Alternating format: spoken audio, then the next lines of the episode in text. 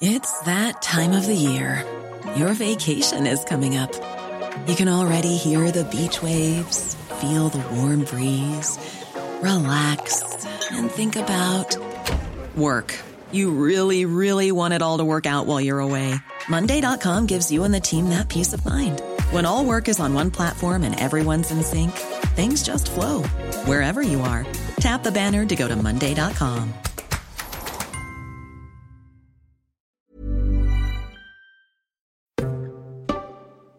Lars Ågaard var i over et årti direktør og toplobbyist i Dansk Energi.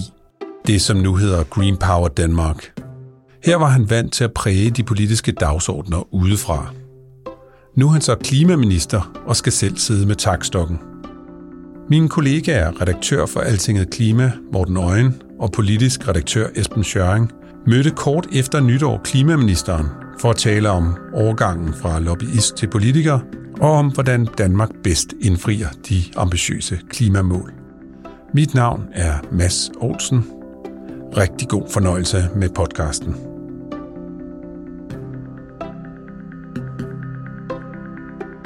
Lars, hvad det hedder, prøv lige at sige, øh, du har arbejdet længe i det private, men med politik jo, Ja. som lobbyist. Ja. Og nu er du så, nu arbejder du inde, inde i politik. Ja. Hvad, hvad, hvad, ligesom, hvad, er der noget, der kom bag på dig? Altså, fordi et er ligesom at kende det udefra, når andet er at stå inde i det.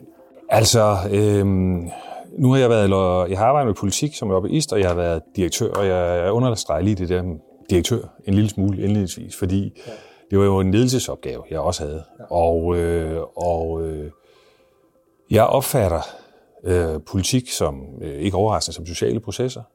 Der er nogle processer, der skal ledes, der er nogle mennesker, der skal bringes sammen. Det er internt i et ministerium, det kan være i en regering, og det kan være på tværs. Og der er nogle elementer af det der ledelsesgen, som jeg, øh, som jeg synes, jeg har haft god gavn af. Og det er klart, at man er jo også personligt eksponeret på en helt, helt anden måde, end når man arbejder. Jamen, I vil høre på, hvad jeg siger. Øh, der er jo massivt øh, mediebevågenhed på det her felt.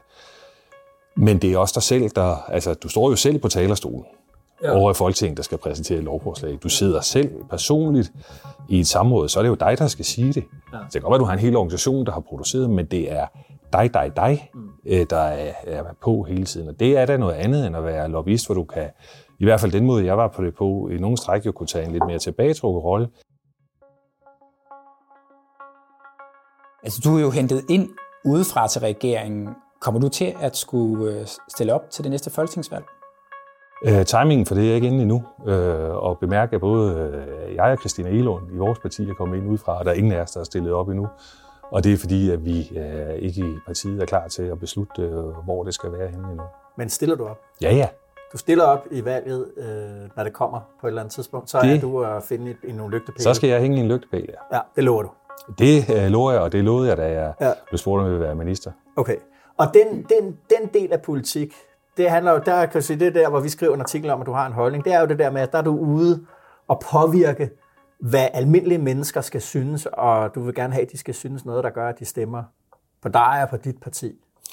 Hvor, hvor god har du været til den del af det? Jamen det igen, det skal andre jo øh, vurdere. Jeg kan sige, jeg har... Øh, Hvad har din oplevelse af det været? Jamen, min tilgang til politik, da jeg tog ja til det her job, der besluttede jeg egentlig at gå til det på den måde, som jeg synes er rigtig. Og jeg var øh, præget af blandt andet en, øh, en bog skrevet af Sigge Winter, som jeg sikkert kender, Jo. øh, som handler om øh, vigtigheden af, at man også får implementeret de politiske aftaler, man arbejder med. Ja. Og jeg, øh, jeg, er, øh, altså jeg er sådan en, der kan blive glad over at få vedtaget et lovforslag om øh, direkte linjer i vores elsystem. Det er topnørdet noget, som kun øh, alting energi kan skrive om, men som andre vil tænke, hvad fanden snakker manden om? Ikke? Øhm, så jeg vil gerne få tingene øh, gennemført. Det er også en analyse af, hvor er vi henne med klimapolitikken. Altså i den forrige regeringstid blev der lavet rigtig mange gode, fornuftige aftaler, men de handlede rigtig meget om, hvor vi skal hen. Ja. Men ikke så meget om, hvordan vi kommer derhen. Og løse spørgsmål, der hedder hvordan, det er altså betydeligt sværere end, øh, end hvorhen. Og jeg kan godt lide hvordan. Det er klart, det er jo ikke... Alting er i faser. Vi kan jo ikke have en regering, der kun arbejder i hvordan. Nej. Men der er en periode, hvor jeg mener, man skal være i hvordan, fordi i sidste periode handlede det rigtig meget om hvorhen og lave politiske aftaler, der har alle mulige målsætninger, ja. alle mulige ting med ved, men uden finansiering, øh, uden øh, gennemanalyserede implementeringsplaner osv. Så, så i mit hoved, der er den politiske opgave nu for at skabe en reel forandring, det er at arbejde med hvordan. Kan man blive, kan man blive valgt til Folketinget? Kan Moderaterne få et godt valg? Kan I være med i en, i, i en, i en regering på den anden side af et valg på, på at være gode til at implementere? Det er da spændende. Ja. Det skal danskerne jo afgøre. Øh, jeg synes, det er, jeg synes, det er godt, hvis alle de tænker over, øh, øh, altså har respekt for, hvordan, fordi det er faktisk det svære. Det synes jeg. Så må folk jo vurdere, om de synes, det er fedt eller ej. Mm. Øh, så Dan Jørgensen gjorde det nemme, og du gjorde det svære? Jeg vil ikke sige, at han gjorde det nemme, men Nej. han gjorde det, som han gjorde, øh, fordi det var også en fase, hvor ja. man skulle lave målsætningerne sætte ret, men de har jo været, man kan sige, man har jo været paletten rundt. Der er jo ikke rigtig noget, man mangler at lave en målsætning for på, på energidelingen af, af den grønne omstilling. Der er jo stort set målsætninger på det hele. Mm. Men indtrykket af dig er, at du er en klimaminister, der har lukket ting ned. Ikke en, der har øh, åbnet ting, gjort, gjort det der øh, Men, mere men der er det rigtigt, at den her regering øh, jo også står i den virkelighed, der er nu virkelig. Og hvad har ændret sig de seneste par år? Vi ser et pres på de globale forsyningskæder, når det handler om havvind. Vi ser stigende priser på stål og på cement, kabler og transformer. Så det, som man for nogle år siden, og der skal I huske, at forudsætningerne for fire gange sol og vind på land, for al havvindsudbygning, det var, at det kunne drives uden tilskud. Der er i virkeligheden nu, at øh, det ser ikke helt så let ud. Jeg har også ude at sige, at øh, vi bliver nødt til at nedtone forventningerne til, hvor meget vi kan tjene på, øh, på havvinden. Øh, og det er jo ikke en... Øh, det er jo ikke et politisk ønske, det er sådan, men det er fordi, at der er noget i priserne, der har ændret sig. Men indtrykket er stadigvæk, når vi så spørger vælgerne, ligesom, de går meget op i klima, spørger, hvem er bedst hvem er bedst til at håndtere det klimaspørgsmål? Ja. Så, så siger de, det er, det, det er sådan en gammel centrum-venstre-regering, ja. Socialdemokratiet, der enhedslisten, SF, den der, den der blok. Det har ikke noget at gøre med midten, det har ikke noget at gøre med de borgerlige. Så det, det er vel din udfordring? Ja, det, jeg, jeg, tror, det, jeg tror, det er... Hvordan laver du om? Hvordan jeg, jeg, tror, det er, jeg tror, det er en, øh, en, uh, velsignelse, men også udfordringen ved at være en midterregering. Det er, at der er nogen på den ene side, som øh, i hjertet ved noget grønt. Meget hurtigt. Øh, måske ikke rigtig har gjort sig klart, hvad det egentlig kræver. Måske ikke rigtig har taget ind i kroppen, at når det så rammer virkeligheden, altså at komme med en øget dieselafgift, så er der nogle rigtige mennesker, det påvirker deres hverdag osv. Men den side vil altid være der. Og så er der den anden side. Altså, hør hvad Inger Støjberg siger om klima. Hun går ind for målet, hun er bare ligeglad med, hvor vi realiserer på det. Så, så vi, vi skal jo finde balancen i det der, og det, er, det, det synes jeg er klasse. Det er der, man skal stå. Fordi Men der hvordan er, overbeviser du de vælgere, der nu tænker, ligesom, at klima er vigtigt, næste gang vi skal stemme, så skal vi have en centrum-venstre-regering, og det der, det der midter noget, det, skal, det, det, det duede ikke til det. Det sagde det kunne, det kunne det ikke. Men jeg tror, der er rigtig mange mennesker, der gerne vil øh, klima, men jeg tror også gerne, de vil have en øh, hverdag, der fungerer. Jeg tror gerne, de vil have, at der er en fornuftig beskæftigelse, at de kan komme på arbejde og så videre og så videre. Så jeg tror, der er en meget bred gruppe af danskere, som, øh, som gerne vil, ligesom jeg selv gerne vil, grøn omstilling. Danmark skal være et førende land. Vi er et af verdens rigeste lande. Vi skal have ambitioner, der ligger i den høje ende. Mm. Øh, vi skal implementere det med teknologierne, systemerne osv. Det skal jo også være der. Ikke?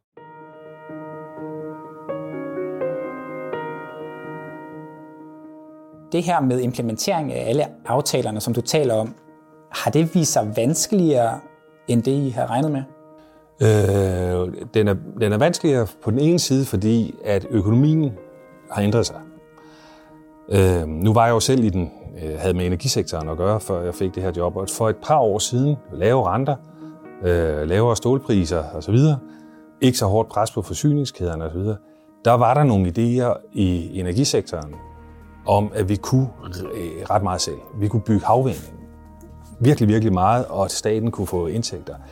Brint, wow, det er tæt på at være i pengene. Vi tør satse, vi kan læne os fremad, vi tjener, vi har, nogle, vi, tør, vi har en vis risikovillighed osv.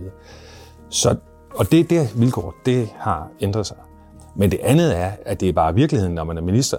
Altså, at når man så får en sag ind om et eller andet emne, øh, så viser det sig så, hov, øh, vi vil gerne have hurtig havvind. Ja, du skal lave en strategisk miljøvurdering. Den tager to år. Der skal tælles fugle og flagermus i to sæsoner. Det skal til. Øh, der er høringsprocesser. Øh, jada, jada, jada, jada. Så når man kommer til the real world, så, øh, så tror jeg, man har lavet et billede til folk om, at øh, altså det er et overoptimistisk billede af, hvor hurtigt øh, tingene rent faktisk kan lade sig gøre, og hvor altså, at kompleksiteten så heller ikke var større i det. Det med det her store fokus på at nå mål i et bestemt år, er det så også noget, man bliver nødt til at se mere afslappet på? Når man arbejder med sådan nogle ting her, så kan forudsætningerne ændre sig. Det ændrer ikke på, at vi skal nå målene, når vi er rigtig godt på vej. Der er også noget, der går hurtigere, end vi regner med. Altså for eksempel på transportområdet. Danskerne, de er vilde med elbiler. Ikke? Mm. De er foran kurven i forhold til det, der, der er lagt ind. Så jeg anser det som, øh, som fuldt realistisk. Øhm, der hvor jeg, øh, så jeg synes ikke, at der er nogen grund til at diskutere, om, om man skal nå målene. Det skal man. Det man måske kunne have sådan, altså når man trækker sig lidt tilbage og kigger på det, så er det klart den der meget binære diskussion, at hvis man er, altså vi er 98,7 procent i mål med 25 mål.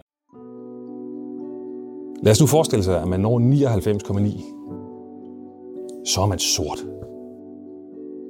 Hvis man når 100,1, så er man grøn hedersmand. Altså det der sådan meget binære måde, vi snakker om det på, sådan enten eller, enten eller, enten eller, det kan da godt føles lidt overdrevet en gang imellem, men det ændrer ikke på i min optik, det er godt at have målene, fordi de giver retning, øh, de giver commitment osv. Øh, så, så det er mere måden, vi snakker om dem på, tænker jeg, hvor, øh, hvor, hvor det måde nogle gange godt kan føles lidt, det er lidt overdrevet, men det er ikke på, at vi skal nå dem. Og det er vigtigt, fordi det giver retning for politik. Noget af det nye, der så også er sket, det er, at der, det gamle grønne udvalg er blevet nedlagt, og man har lavet et nyt, hvor finansminister Nikolaj Vammen er formand. Ja. Hvorfor er det ikke dig, der er formand, når det er et grønt udvalg, når du er klimaminister? Ja, altså, øh, jeg ejede det gamle grønne udvalg, og øh, det, der var særligt ved det udvalg, det var, at det kunne beslutte alt, bare ikke noget, der kostede penge. Ja. Øh, og nu er vi i en implementeringsfase. Ting koster penge. Der er jo en økonomisk dimension i klimapolitik. Mm. Altid. Og derfor øh, har det ikke fungeret for regeringen at adskille den økonomiske øh, diskussion fra den øvrige klimadiskussion. Og så har man, og det har moderaterne været med til at føde den idé, at det bliver vi nødt til at få, vi, får nødt til, vi bliver nødt til at få økonomi og klima til at mødes. Ja. Ellers så giver det ikke fremdrift. Og vi har nu lavet et grønt, man kan vel kalde det et grønt økonomiudvalg. Ja. Øh, jeg er fast medlem. Ja. Øh, det er topfedt. Øh, vi har øh, en finansminister, vi har to partiledere siddende. Det er vel i sin besætning øh, reelt et tungere udvalg end øh, en økonomiudvalg, hvis I kigger på, hvad for personer, der sidder. Det er da øh, som klimaminister top godt i en trepartiregering, at vi... Men hvorfor er det formand? Fordi at det er Finansministeriet, der har ansvaret for den tværgående sammenhæng i den økonomiske politik, og sådan skal det også være. Det er klart, at vi har nedlagt det gamle grønne udvalg, fordi vi synes ikke, det rykkede. Og en af grundene til, at det ikke rykkede i min optik, det var, at vi havde skilt økonomi og klima ad. Det går ikke, og det vil sige, så kunne man sidde i sådan et grønt udvalg og beslutte et eller andet, der havde en økonomisk dimension, så skulle det altså også lige over i økonomiudvalget og besluttes en gang mere. Øh, to rulle på alle sager. Er I klar over, hvor mange sager der er inde i sådan en regering? Mm. Øh, det har man ikke tid til. Det lyder som om, at Finansministeriet var en stopklods så skal man forstå det sådan, at de skal hives helt ind, for at man kan komme videre? Det, det er en, øh, jeg synes ikke, det er en rigtig måde at sige det på. Økonomi er en dimension. Det er ikke noget med Finansministeriet eller ikke Finansministeriet. Der er en økonomisk dimension. Mm. Der er en prioritering af de offentlige budgetter. Der skal laves en prioritering mellem klima og velfærd, alt muligt. Mm. Øh, der er også en, en økonomisk dimension i, når man beslutter en eller anden lov. Skal den, kræver den så noget ekstra øh, embedsmand? Skal der ansættes nogle flere? Er der noget, der påvirker øh, kommunernes økonomi, så skal det udlignes med kommunernes. Der er en økonomisk dimension hele tiden. Der er mange, som mener, at Finansministeriet har været et problem i klimapolitikken. Blandt andet Martin Lidegaard. Altså den kritik deler du ikke? En, en, nej, fordi at jeg mener, at man har løjet for danskerne, hvis man påstår, at der ikke er en seriøs økonomisk dimension i klimapolitik. Der kan være en økonomisk opsag, vi kan udvikle noget teknologi, vi kan tjene nogle penge på, vi kan sælge noget grøn energi til omverdenen, der kan være noget beskæftigelse osv.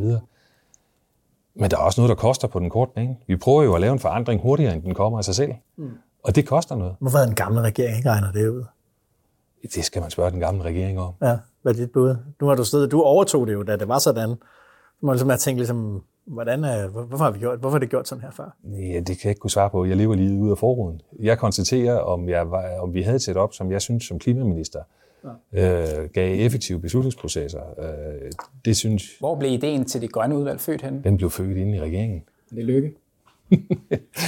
Øh, min tid som lobbyist, ved I, hvad den har lært mig? En rigtig god ting, det er, at hvis man har en god idé, så handler det om at få andre til at tro, det er deres. Mm-hmm. Så skal vi ikke bare lade det stå der.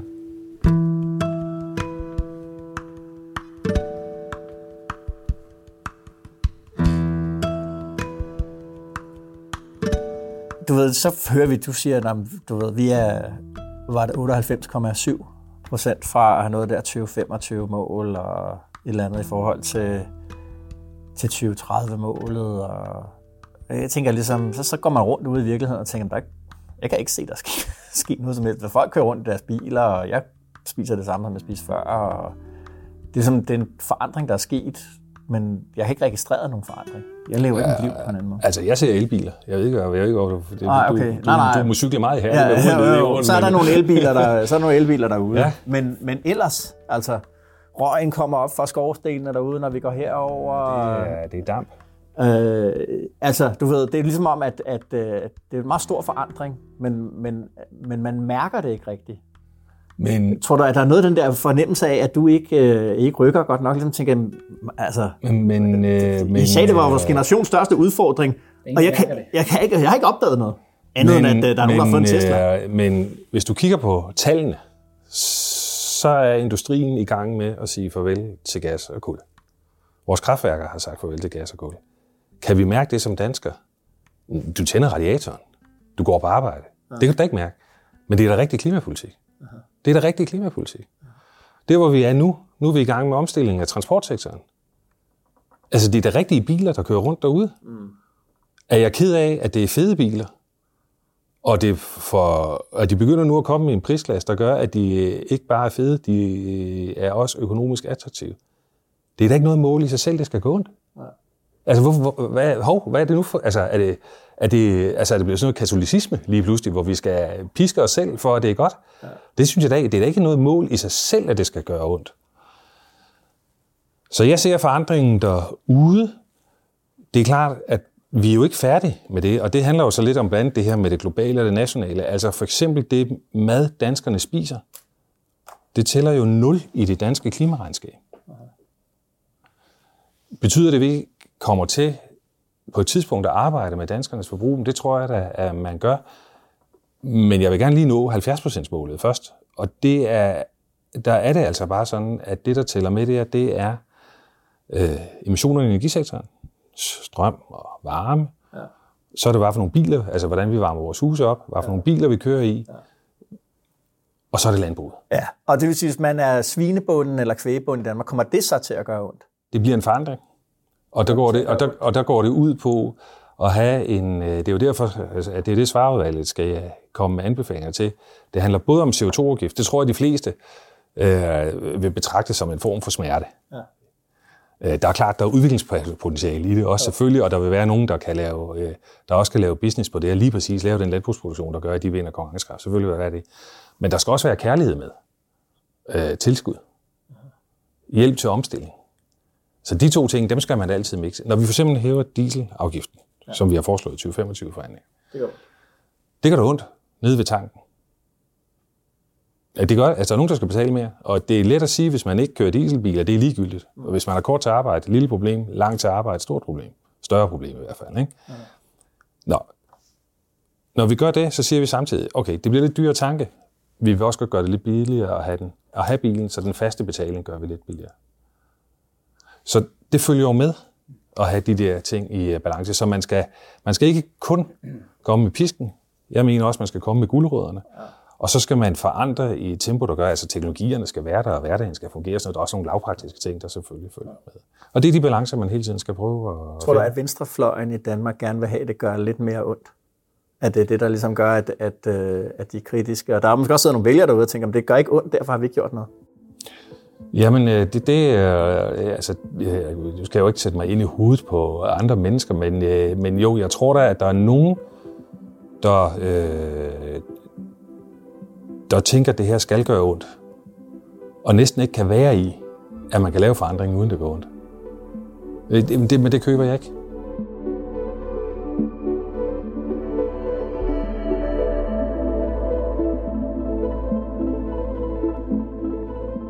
Det var alt, hvad vi havde til dig i Altinget Azure i den her omgang.